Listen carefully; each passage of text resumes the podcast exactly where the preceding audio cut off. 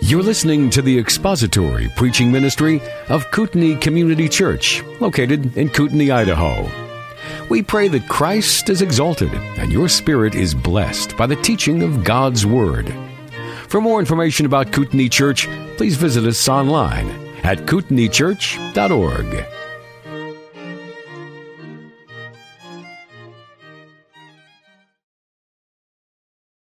Father, your word is all we need to properly worship and love you, to know you, and to know the power of your, res- your son's resurrection. We look forward this morning, Lord, to you teaching us, giving us instruction and correction that we might honor you in all that we do. Father, we pray that uh, this morning's study would be profitable and effective in our lives. And we'll thank you for what you're going to do in Jesus' name. Amen. So last week or last time we were together, we finished up with chapter 5. So we'll be starting chapter 6. That seems to follow, does it not? It's, it's uh, Common Core counting. So if you'll open to 2 Corinthians chapter 6, we're going to read the whole 18 verse chapter. 2 Corinthians chapter 6.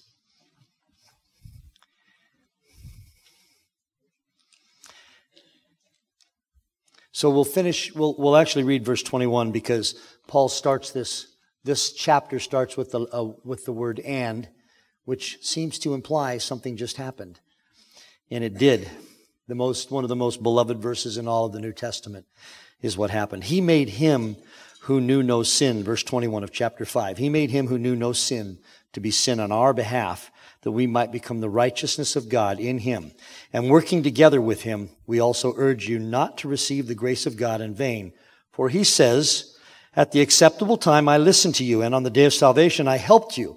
Behold, now is the acceptable time. Behold, now is the day of salvation, giving no cause for offense in anything in order that the ministry be not discredited, but in everything commending ourselves as servants of God in much endurance, in afflictions, in hardships, in distresses, in beatings, in imprisonments, in tumults, in labors, in sleeplessness, in hunger, in purity, in knowledge, in patience, in kindness, in the Holy Spirit, in genuine love, in the word of truth, in the power of God, by the weapons of righteousness for the right hand and the left, by glory and dishonor, by evil report and good report, regarded as deceivers and yet true, as unknown yet well known, as dying yet behold we live, as punished yet not put to death as sorrowful, yet always rejoicing, as poor, yet making many rich, as having nothing, yet possessing all things.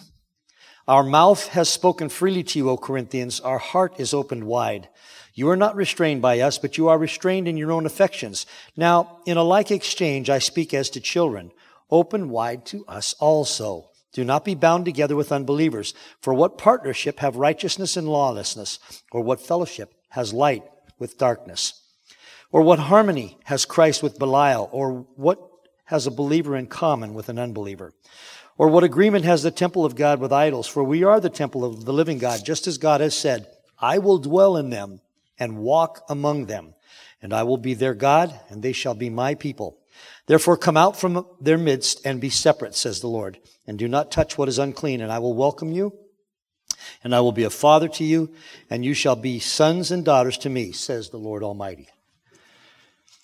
So, Paul is going to continue his defense of his apostleship in this chapter and of his love, his reminder of his love for the Corinthians, for their church, for, their, for the individuals in that church.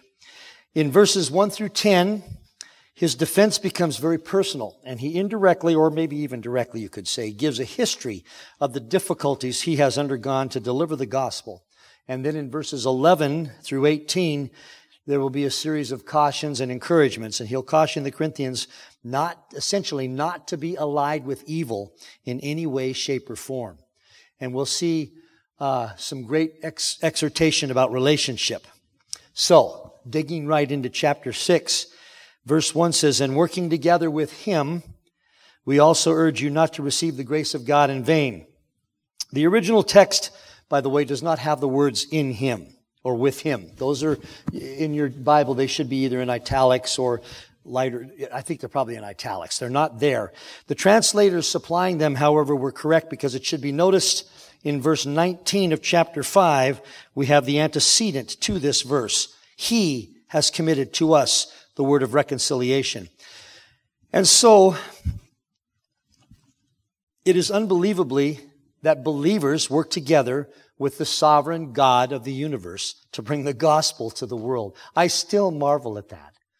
Why doesn't he just flick us out of the way and do it right? But he doesn't. But he doesn't. The fact is, God works through believers, and he is at work bringing all believers to him and sanctifying them. Philippians 2:13 says, "For it is God who is at work who is at work in you, both to will and to work for his good pleasure." He's at work in us right now. So there and so there is a sense, and a very real one, in which believers are doing the work God has committed to them as ambassadors um, for Him. And at the same time, the Holy Spirit is behind every effective outworking of the Scriptures in the lives of believers, whether converting them or sanctifying them or using them. Fearing that his labor might possibly have been in vain in some ways, Paul urges that, actually, he begs them to hear the gospel of forgiveness, to believe, and then to be transformed by day by day by its power and, and by its ability to change believers as they are sanctified each and every day, working out their, their salvation with fear and trembling. Many of the events that happened in Corinth over the years had brought great concern to Paul. And apparently there were some events that gave him pause about some of the people in the church at, at Corinth. There were false teachers, even false apostles, even fake apostles who were tempting, they were attempting to lure the very, to lure many away, I guess I should say, from the truth. Paul would not stand by and watch this happen. He would not stand by and watch his work be undone. Thus, much of this letter. As in any congregation, there are those who are saved and who are progressing in their sanctification. There are those who are saved and are stunted in their sanctification. And then there are those who are unsaved but speak the language of the saved. Later in this epistle, he will challenge those very people to this. He'll say, test yourselves in 2 Corinthians 13, chapter 5, chapter 13, verse 5. Test yourselves to see if you are in the faith. Examine yourselves or do you not recognize this about yourselves, that Jesus Christ is in you, unless indeed you fail the test? Paul did not want the unbelievers in the church to miss the grace of God in salvation. He wanted them to trust Christ. Neither did he want the believers in the church to miss the grace of God in their ongoing everyday sanctification. He wanted them to, to, to, to, to be in that grace. There was legalism and profligate living. Some who were unsaved were being led astray, and some who were saved were also being led astray and stunted in their growth by the influence of this false teaching. And this is what he was warning against here in, in the beginning of chapter 6. And so in, in verse 2, he, he fleshes this out a little bit more. For he says, the scripture says, for he says, at the acceptable time. By the way, who knows when it's the acceptable time? Did you look at your watch one day and went, well, it's time to get saved now? I better find a preacher. Tell me the gospel. Thank you very much. Okay, I believe. No, God decided when the acceptable time was. And He, in His grace, changed your mind, changed our minds. So the scripture says, For He says, At the acceptable time I listened to you, and on the day of salvation I helped you. Behold, now is the acceptable time. Behold, now is the day of salvation. So what is an acceptable time for salvation. Now. I, I actually have witnessed to people who li- actually told me, you know, I'm just having too much fun. stay away from buses, stay away from cars, stay away from food, stay away from rain, stay away from dogs, stay away from cats, stay away from, better stay away from oxygen because there's stuff in it. But, you know, I'm having too much fun. That was nuts. Um, so now is the acceptable time. God had poured his grace out on this church, on the Corinthian church, and some had trusted Christ, some were growing, but many were not listening, or I should say some were not listening. Paul quotes Isaiah chapter 49, 8, and he applies it to the Corinthians, pleading with them not to frustrate God's grace, but to respond to him. Isaiah 55, 6 commands this. It says, Seek the Lord while he may be found. Call upon him while he is near. And Paul would that the Corinthians would in their various stages seek the Lord. This verse makes it clear that verse 1 is not talking about losing your salvation, but rather not responding to the grace of God and trusting Christ in the first place. Further, some of the Corinthians were in danger of frustrating the grace of God in their sanctification because they were looking to legalistic means or legalistic teaching from the false apostles. This indeed would be a vanity. And it would be a waste of time. And so Paul is warning, these are some of the warnings, not quite like the warning chapters in, the, in Hebrews. He's warning directly the individuals right there in the body. Don't miss this. Pay attention. The Word of God is there for your correction, for your instruction, for your comfort, for your edification, for your building. Those of you that are saved, respond to it. Read it. Study it. Pay attention to it. Get counsel. Grow in your, grow in your walk with the Lord so that you don't frustrate the, the grace of God. So he didn't want that frustration to happen. And it's a frustration even to us when we can't seem to move forward, isn't it? When you're, you're, you're growing in the Lord and then it just seems like it's stunted.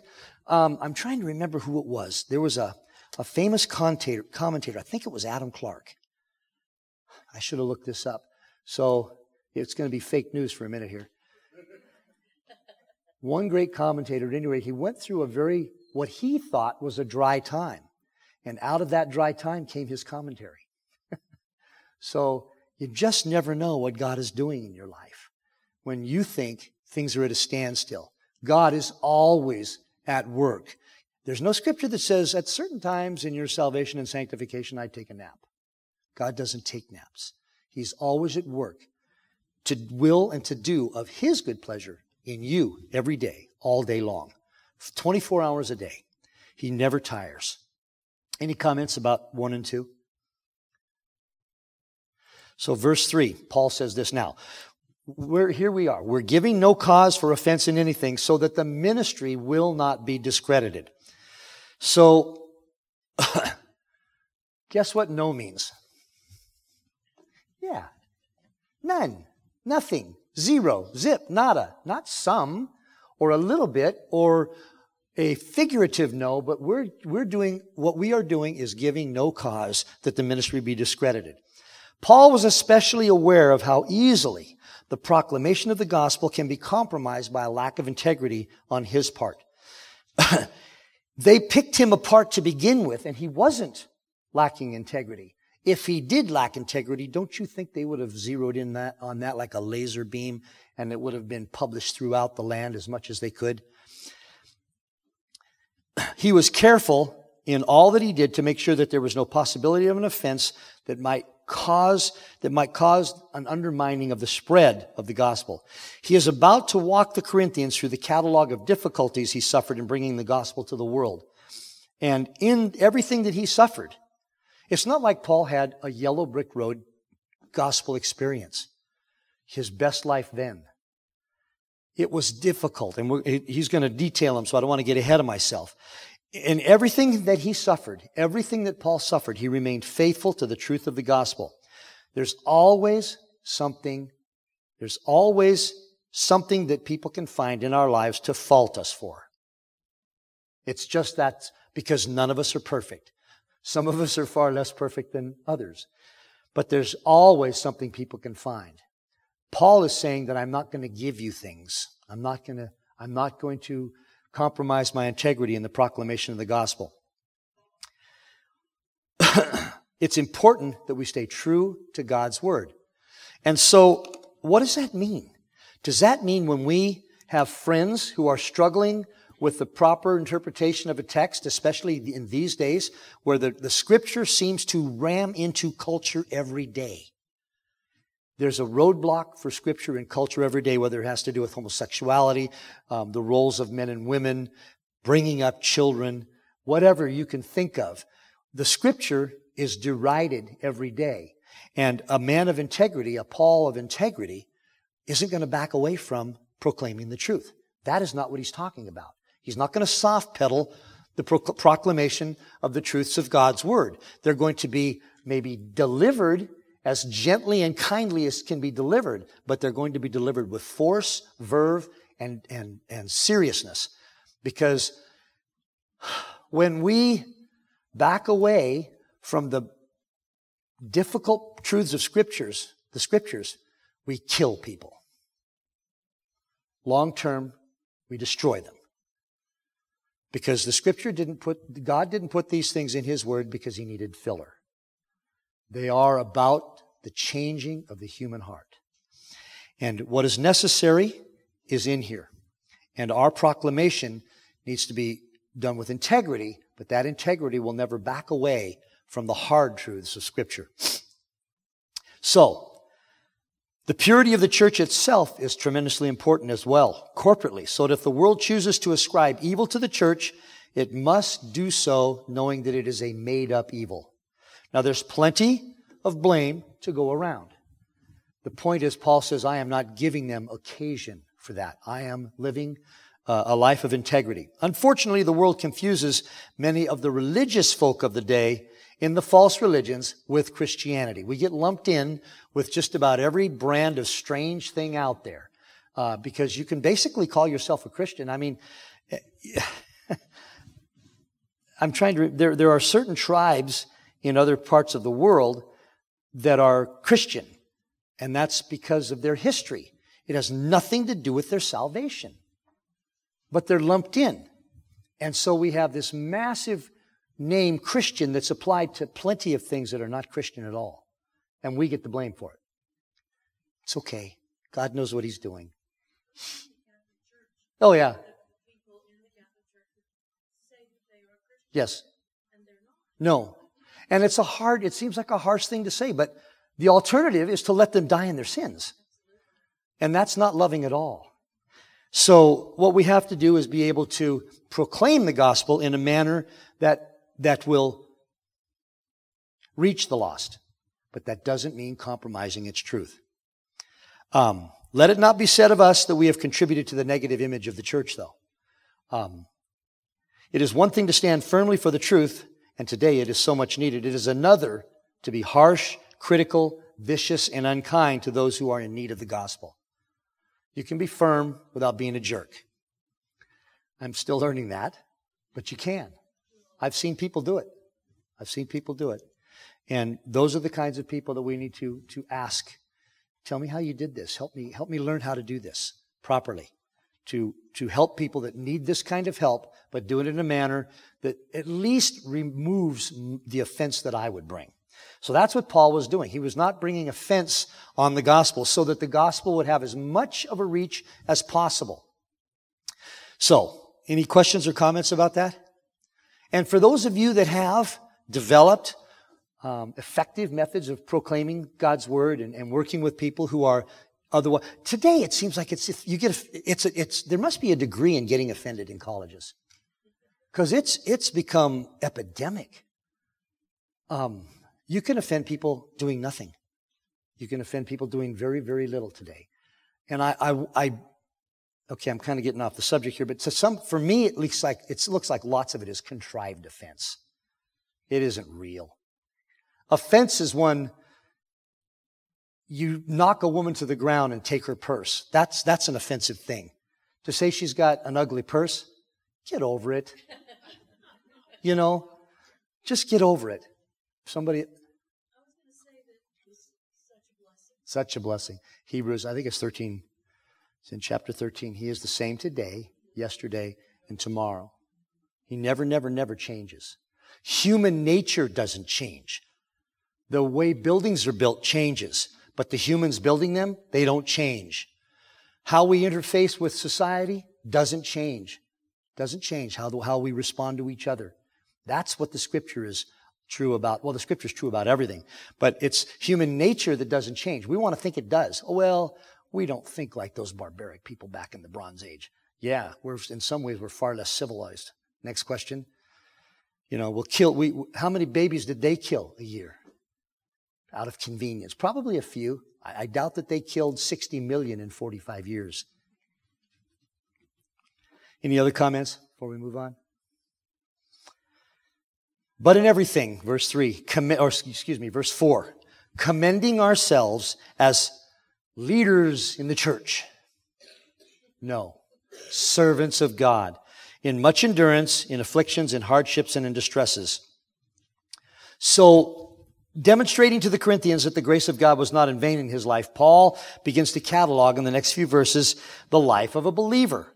Now, this looks like it's, this is just Paul. No, some of the specific happenings, some of the specific circumstances were unique to his life, at least kind of unique. But everyone in this room has not made it this far without some experiences like what Paul went through. You just don't get through this life without getting tripped up a bit, don't you? Do you? You get mud slung at you, you get, you make mistakes, hate, anger, all of those kinds of things. So this is kind of a catalog of what can happen in the, in the Christian life. And I see it as Paul vindicating himself somewhat to the Corinthians, but also kind of on a second level, letting them know when you go through these things, here's a good example of how to get through them. So it describes what a true, what, what true discipleship encompasses. If the shepherd was put on a cross, why would the sheep expect to live in palaces? Verse 4 and 5 detail some of the difficulties. Verses 6 and 7, some of the delights. And then in verses 8 through 10, he uses what I call a positive negative restatement, explaining how even in the difficulties of life, God can bring good. Uh, Romans 8, 28 and 29. So here Paul commends himself as a servant, but he doesn't even use the first person while he demonstrates that he has been put to just about every test that can come to someone. He includes the ministers that traveled with him. They went through some of the very same things. The ones that prayed for him, and indeed everyone that was involved in the ministry of the gospel to which Paul had given himself. Nobody gets out of this life unscathed. In his, his first claim is to be a servant, and then that's followed by the character quality of perseverance. He says, in everything commending ourselves as servants of God in much endurance. So the word endurance means steadfast, steadfastness, constancy, endurance, uh, patience, um, it's a voluntary putting oneself under and living under the difficulties and not, not kicking against them. Not, I'm not saying you don't try to take steps to, to undo some difficulties that are happening in your life, but when they come, you're not kicking and screaming all the way through. We know plenty of people who do that, who whenever the least little thing happens, the complainers, the offended, the, the perpetually offended. So, the concept of endurance is at once one of the most difficult and challenging and yet one of the most wonderful concepts facing a believer. The idea is, is of remaining faithful and steadfast to the truths of the gospel under any and all conditions. Let me repeat that. It is remaining faithful and steadfast to the truths of the gospel under any and all conditions. Paul remained faithful to the work that God had committed to him throughout his entire life. How did he end his life? We all know that. I mean, I'm asking questions that you all know. But did he end it in a condominium somewhere with a pension?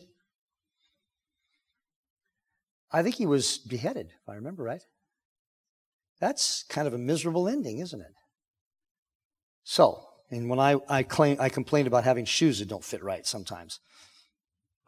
And he will detail uh, the incredible difficulties that he went through in his life in these next few verses. Not, not in, uh, in great detail. I say I the wrong word. He will catalog, but not necessarily in great detail, some of the difficulties he went through and some of the blessings that had accrued to him. And so he will detail some of them in the next few verses. So the first one in verse four is in afflictions. Thlipsis. An interesting Greek word. It means a pressing together, a squeezing, uh, being caught in a tight place. Anybody in here? I don't want, you don't have to raise your hand, but if you're claustrophobic, you know what I'm talking about. You get pressed into a tight place and you got to get out.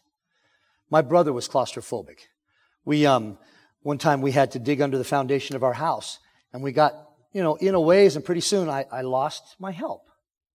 And I'm thinking, Mom, Steve's not helping. Well, he doesn't do very well in tight places. That was a sneaky way to get out of digging under the foundation. But it really wasn't. It just freaked him out. He would get in a tight place and, and he was a big boy. If you got in his way, he was going over you or through you or whatever was necessary. Do you remember Steve? Yeah. We were about the same size, even though he was younger than me, but from about the age of 16 on. And uh, he went through me a few times. It, you got pressed, and you have to get out. That's the kind of idea of this being pressed. It's a, it's a, and it's, it's imposed from the outside. It's things that constrict us. It's tribulation. It's dis, distress. It's not just a, a trapped word. It's a trapped word that includes being freaked out, I guess, in some ways. Paul never got freaked out, so wrong, wrong choice of adjectives there. It's a trap word that puts you in a place where you you do everything you can to get out of it because you're, it's dangerous. This is spiritual, physical, or emotional suffering, and it is inevitable in life. The next word he uses is hardships. And this word, um, anagke, is uh, something that is caused by circumstances. Um, and it's calamity, dire straits. It's uh, the idea is a bent, uplifted arm putting you in a bad place. The, in classical Greek, many words take their stem from this this particular the, the stem from this word, and the implied idea is that it's almost like torture. This is not the word for torture, but it's almost there. Hardships are the general difficulties that one faces in a fallen world. And by the way, the idea is of inevitability. It's interesting how much, how pregnant some of these words are. It's gonna happen. Get ready is what Paul is, is some of the words the Holy Spirit is using here. One cannot escape hardships and gain the character quality of endurance. You must meet them head on. You must meet them head on. And that's what Paul did. The next one is distresses. Again, a narrowness of place. Paul was obsessed with confinement. Um, he was in prison. He was in prison. We'll talk about that when we get to it. Distresses refers to be confined in a narrow space and is descriptive of trials and tribulations from which there is no escape. These are things that you can't get away from. These, the, the thesaurus in that, when I was looking that up, these are stresses and trials and tribulations that you can't get away from. And in the thesaurus, the next word was family. I'm kidding. No, family is wonderful. But it can, those are, aren't those your hardest trials? People you don't know, they don't know how to trip your buttons, but your family does. So, the first three terms, these first three terms describe difficulties one will encounter and especially refer to those inner turmoils that result from those difficulties. They require endurance. Paul endured these. The Holy Spirit has entered your life and will empower you to endure these things and to come out the other side, as it says in Romans, more than a conqueror. You're not just going to survive. God will make sure as you follow through scripturally, you will come out more than a conqueror. Any questions, comments about verse 4? this is not, sometimes I think about what people would speak about in a self help encouragement seminar. This ain't it. This ain't it. You're going to get beat. You're going to be distressed. You're going to be tight. You're going to be inflicted. You're going to be hardships. You can't get away from it. Have a nice day. Go and be warm. Be filled. In beatings, number five, verse five, in beatings, in imprisonments, in tumults, in labors, in sleeplessness, in hunger. So this remarkable endurance that Paul displayed served him well because he endured a great many hardships in bringing the gospel to the world of his time. The first hardship he mentions is beatings. Now, this is not a childhood spanking. This is not mom and dad getting the switch out or even maybe occasionally using their hand. This is not what it's talking about. In 2 Corinthians chapter 11, this very book here, this very epistle, Paul says, Are they servants of Christ? I speak as if insane, I more so. In far more labors, in far more imprisonments, beaten times without number. I don't know if he was using hyperbole there. I don't think so. I think he'd forgotten how many times he'd been beaten. Often in danger of death. Five times I received from the Jews 39 lashes. Three times I was beaten with rods. It's like pieces of um, uh, rebar. It, they didn't have rebar back then, but that's, that's kind of a, for the builders in here, that'll give you a picture of what it was like getting beat with. I was stoned. Once I was stoned. Three times I was shipwrecked. A night and a day I have spent in the deep. And he endured it. Acts 16, 22, 24. The crowd rose up together against them, and the chief magistrates tore their robes off them. I remember reading that through Acts hundreds of times, or dozens of times, whatever it was, and reading this stuff and just kind of reading it. Never really thinking about the fact that this was a mob that tried to kill them, beat the living daylights out of them, was only stopped by a, by a, um, a Roman centurion in some case, in one case. When they had struck and proceeded to beat them with rods. When they had struck them with many blows, they threw them into prison, commanding the jailer to guard them securely. And he, having received such a command, threw them into the inner prison and fastened their feet in the stocks. And I think through means through. I think they got ushered in and door was open and they were slammed into those rooms. So they were in pain.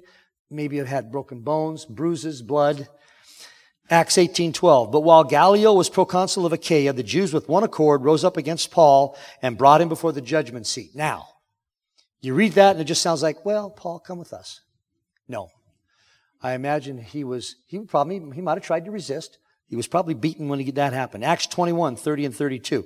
Then all the city was provoked and the people rushed together and taking hold of Paul, they dragged him out of the temple and immediately the doors were shut. While they were seeking to kill him, a report came up to the commander of the Roman cohort that all Jerusalem was in confusion. At once, he took along some soldiers and centurions and ran down to them. And when they saw the commander and the soldiers, they stopped beating Paul. I wonder how long that took. Apparently, he was beaten so often and so many times, he had lost accurate count. How many times have you been beaten? Oh, I don't know, 50, 100. That's kind of the thing. Imprisonments. I'm just kind of trying to get a flavor here of what Paul actually, because I've read this, I don't know how many times and never really thought it through. This man really endured by God's grace to bring us the gospel and write 13 books of the New Testament. Acts chapter 16. And he, having received such a command, threw them into the inner prison and fastened their feet in the stocks. Acts chapter 24, 22, 24. The commander ordered him to be brought into the barracks, stating that he should be exam- examined by scourging. not a, not a lie detector test. Here, we're going to find out if you're telling the truth. We're going to beat you. so that he might find out the reason why they were shouting against him that way. People are yelling at you. We're going to beat you and find out why. Okay. Acts 23, 35. He said, I will give you a hearing after your accusers arrive also, giving orders for him to be kept in Herod's, Herod's praetorium. Acts 24, 27. But after two years had passed, Felix was succeeded by Porcius Festus, and wishing to do, the, do the Jews a favor, Felix had Paul, left, left Paul imprisoned. Two years. Acts 28, 16. When we entered Rome, Paul was allowed to stay by himself with the soldier who was guarding him. So he was imprisoned, but he was still, but he was allowed to stay with, to stay with a soldier, but he was still in prison. And then 2 Timothy 1, 8. Therefore, Therefore, do not be ashamed of the testimony of our Lord or of me, his prisoner, but join with me in suffering for the gospel according to the power of God. Of 32 years in ministry, the best guess is that Paul spent between five and a half and six years in prison, or just about 20% of his time as a Christian. So this was no idle statement. Paul knew what the inside of a prison looked like, and prisons in those days were not exactly two-star hotels. One scholar from Wheaton College gives a description of first century imprisonment. So we're going to read through this. Paul may have spent as much as 25% of his time. I came up with a little over 20, but different numbers. in, as a missionary in prison. We know of his brief lockup in Philippi, two years incarceration in Caesarea, and at least another two in Rome. Yet Paul says he experienced far more imprisonments than his opponents. To understand Paul, we need to understand where he spent so much time. Roman imprisonment was preceded by being stripped naked and then flogged a humiliating, painful, and bloody ordeal. The bleeding wounds went untreated. Prisoners sat in painful leg or wrist chains. Mutilated, blood-stained clothing was not replaced, even in the cold of winter. In his final imprisonment, remember, Paul asked for a cloak, presumably because of the cold. Most cells were dark, especially the inner cells of a prison, like the one Paul and Silas inhabited in Philippi. Unbearable cold, lack of water, cramped quarters, and sickening stench from few toilets made sleeping difficult and waking hours miserable. Male and female prisoners were sometimes incarcerated together, which led to sexual immorality and abuse. Prison food, when available, was poor. Most prisoners had to provide their own food from outside sources. When Paul was in prison in Caesarea, Felix the procurator gave orders to the centurion that none of his friends should be prevented from attending to his needs. Prison food, when available, was poor. I, re- I said that again. Must have, most, because of the miserable conditions, many prisoners begged for a speedy death. Others simply committed suicide. Then there were some privileged ones. All of this could be mitigated to some extent. All of this could be mitigated to some extent if the prisoner was important or paid a bribe, uh, as Governor Felix hoped, Paul, hoped to receive from Paul in Caesarea. A prominent individual or one expected to be released might be kept under house arrest if he or she could afford the rent. In Rome, where housing prisoners was excessively expensive, Paul was given the privilege of house arrest and he paid the rent himself, exactly how we don't know. He probably lived in a third floor apartment. First floors were used for shops. Second floor was expensive. In his final imprisonment in Rome, though, Paul ended his life in woeful conditions, in the woeful conditions of a Roman prison. So that's that's the idea behind being imprisoned. And then the next word, tumults, refers to the riots that often attended Paul's abductions, apprehensions, and imprisonments. It was a civil disturbance and mob violence. it may also refer to the fact that Paul was driven from one place to another, often by the mob spoken of. This would have been a very tumultuous lifestyle. It would not be unusual for even the bravest of men to quail and falter when subjected to these kinds of abuses. A mob is a terrifying thing. It's like a beast with no brain that flails about and tramples everything in its path. I won't get political on this. Labors describes the hard work that uh, Paul put in in bringing the gospel to the known world. He would often work to the point of exhaustion, and further, he worked with his hands to support himself, as he did, as did those who traveled with him, so that he would not be a burden to his churches, to the churches. And then watchings, which describes the sleeplessness translated in the New American Standard Version, occurred both because of the incessant upheaval in his life the hard work and the worry of caring for all the churches that Paul spoke of. He said in 2 Corinthians 11, 28, apart from such external things, all of this tumultuous lifestyle, he says, there is the daily pressure of me, of concern, on me, of concern for all the churches. Hunger would refer to the fact that finding food was a daily concern. It was not like today where there were fast food joints on every corner. The division of labor that we have today had not yet occurred, and inexpensive, readily available food was non-existent. Often it is likely that Paul would have gone hungry, and the few and far between inns that existed in this time were not exactly a wonderful place to stay. God, Paul says he gladly endured these for the sake of the gospel. All of these things. In beatings and imprisonments, in tumults, in labors, in sleeplessness, or in watchings, it says in the King James, and in hunger. In purity, verse 6, in knowledge, in patience, in kindness, in the Holy Spirit, in genuine love. This is like just flipping the book over to some beauty of what comes with the ministry of the gospel, lest I leave you just down in the dumps. Why did we even come today? We're all going to be beaten, afflicted, and we're all going to, we're all going to die. No, no, God has, I know God has a wonderful plan for your life. God knows what He's doing in your life every day. One of the most important character qualities of a minister of God is this character quality of purity. Paul was above reproach in his ministry, as should be all believers. Philippians chapter 2, verse 15. So that you will prove yourselves to be blameless and innocent, children of God above reproach in the midst of a crooked and perverse generation among whom you appear as lights in the world does that, is that not remarkable? Do we live in a crooked and perverse generation? You're lights. It's a dark place. And when people are, are groping about, you're one of the lights that they see. That's kind of, that's kind of terrifying in some ways. And then in 2 Timothy, 1 Timothy 5, 7, Paul says, prescribe these things as well to those that you're teaching he says, so that they may be above reproach. So this, and then now we have a particular reference to knowledge, which is in context with Paul describing his qualification as a minister. So this would be the knowledge of Christ and the gospel in general, divine truth. Study your Bibles. It's important that the light you have be the correct light, that it be, well, I'm, gonna, I'm not going to mess with the metaphor, that it be real light and not a painting of light. The light you have for the world comes from the scriptures. It does not come from within yourselves, ourselves.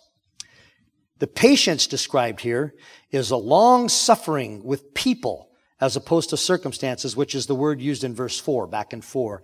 Um, that was hupomene, which is patience with um, circumstances. This is patience with people. And I think that's probably harder. At least it has been for me. I seem to be able to pretty much endure circumstances, but people sometimes, and I know they probably have the same problem with me, it just seems more difficult.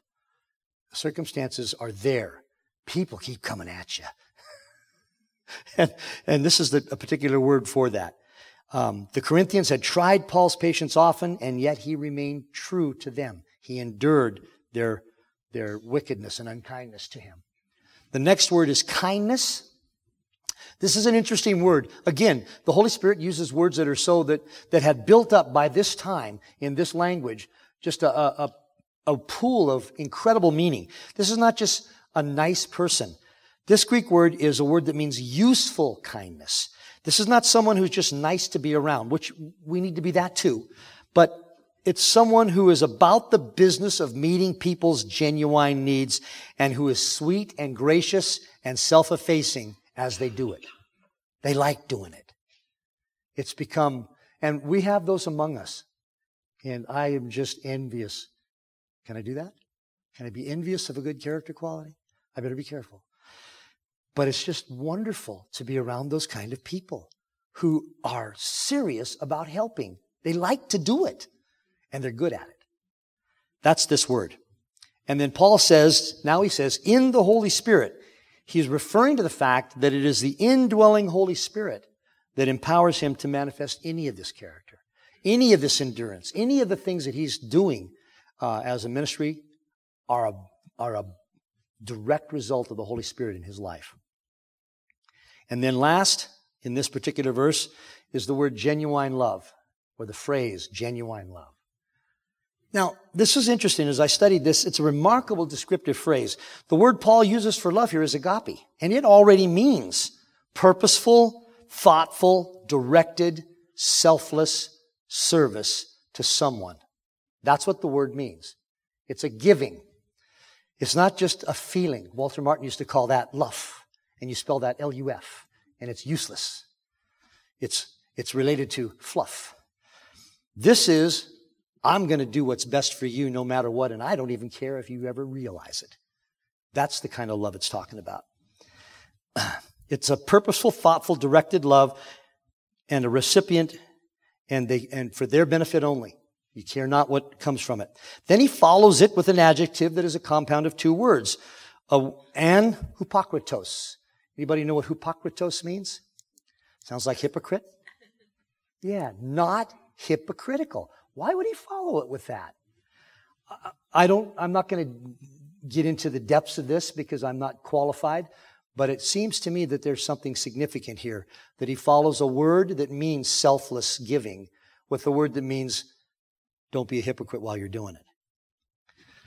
It's a strong strengthening. It's an interesting way that the Greeks had of strengthening an already strong word. So this kind of love is absolutely unconcerned with self and is firmly and decidedly bent on benefiting the object of the love for no selfish reason at all. If the person who is performing the act of love isn't noticed, appreciated, or responded to, it means nothing. This is the kind of love that brings healing and delight to those who receive it. That's unusual that's an unusual love. It's the love that Christ had for us. How many look at his work of sacrifice on the cross and trample it? We did. I did for many years. And he didn't, he didn't withdraw it. We got to make it through the next verse. I'm sorry, but we're going to be a little bit late.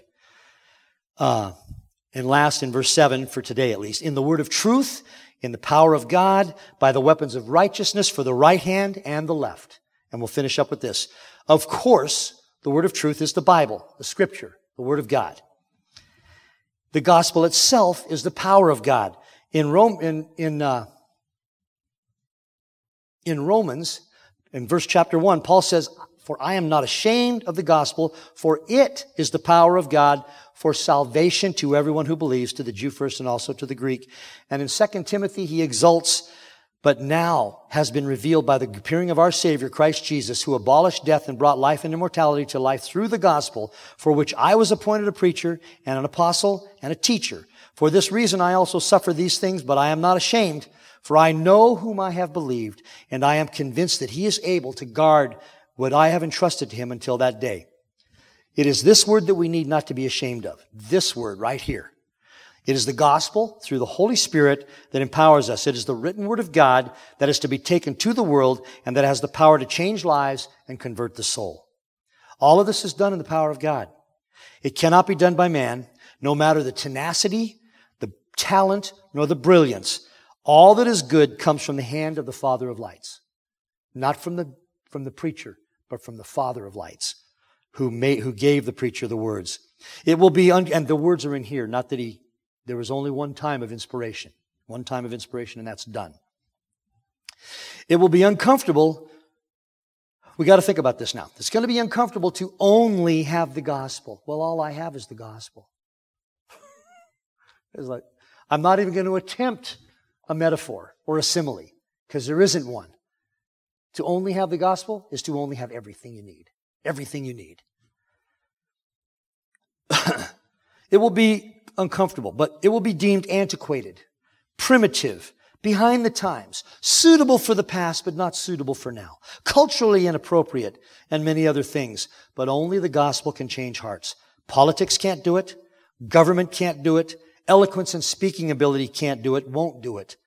According to the writers of the scriptures, it is Christ and the power of his resurrection only that changes people. Everything else, as, as it is said, is just details. 1 Corinthians 2 2. For I determined, Paul said, to know nothing among you except Jesus Christ and him crucified.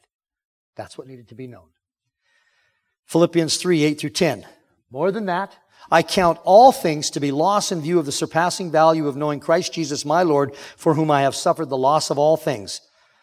And count them but rubbish so that I may gain Christ and may be found in him, not having a righteousness of my own derived from the law, but that which is through faith in Christ, the righteousness which comes from God on the basis of faith, that I may know him and the power of his resurrection and the fellowship of his sufferings being conformed to his death. Paul fellowshipped with Christ in his sufferings. And he just detailed some of them for us. The weapons of righteousness spoken here have been variously described as the honesty Calvin thought, this is what Calvin thought. They were the honesty and integrity that a Christian has and thus affords him the ability to spread the gospel. Others see it as the righteousness of Christ, which is imputed to us at salvation. This is more in keeping with the context.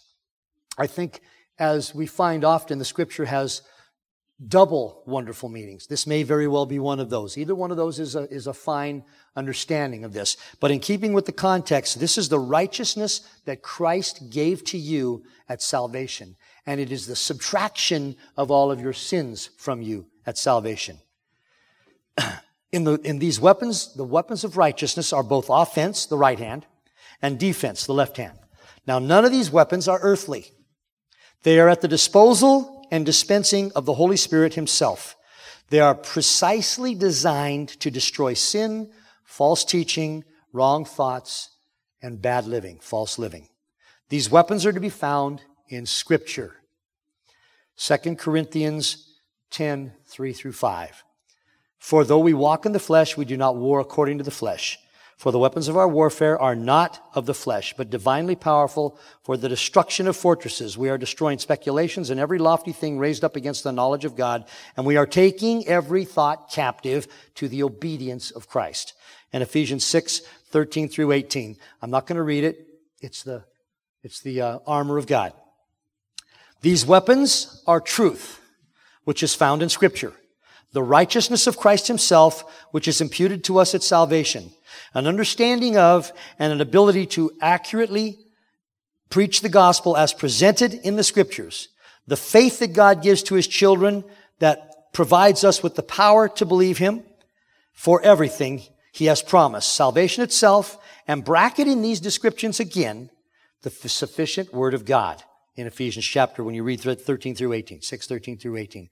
Binding Satan, securing territory, restricting demonic control over places by hedges of protection, auditory confirmation of true and false prophets, holy laughter, etc. They're fake. They're all fake. And they're useless. And they will get us in trouble. The best book on this subject, by the way, second to the scripture, is one from our own pastor, Truth or Territory, and I commend it to you. All of our weapons are found in scripture and are put to work in our lives by the grace of the Holy Spirit. There is nothing we are lacking to live a productive, useful life of integrity, proclaiming the gospel and being the lights in the darkness that people can find, can look to. And then what do we do?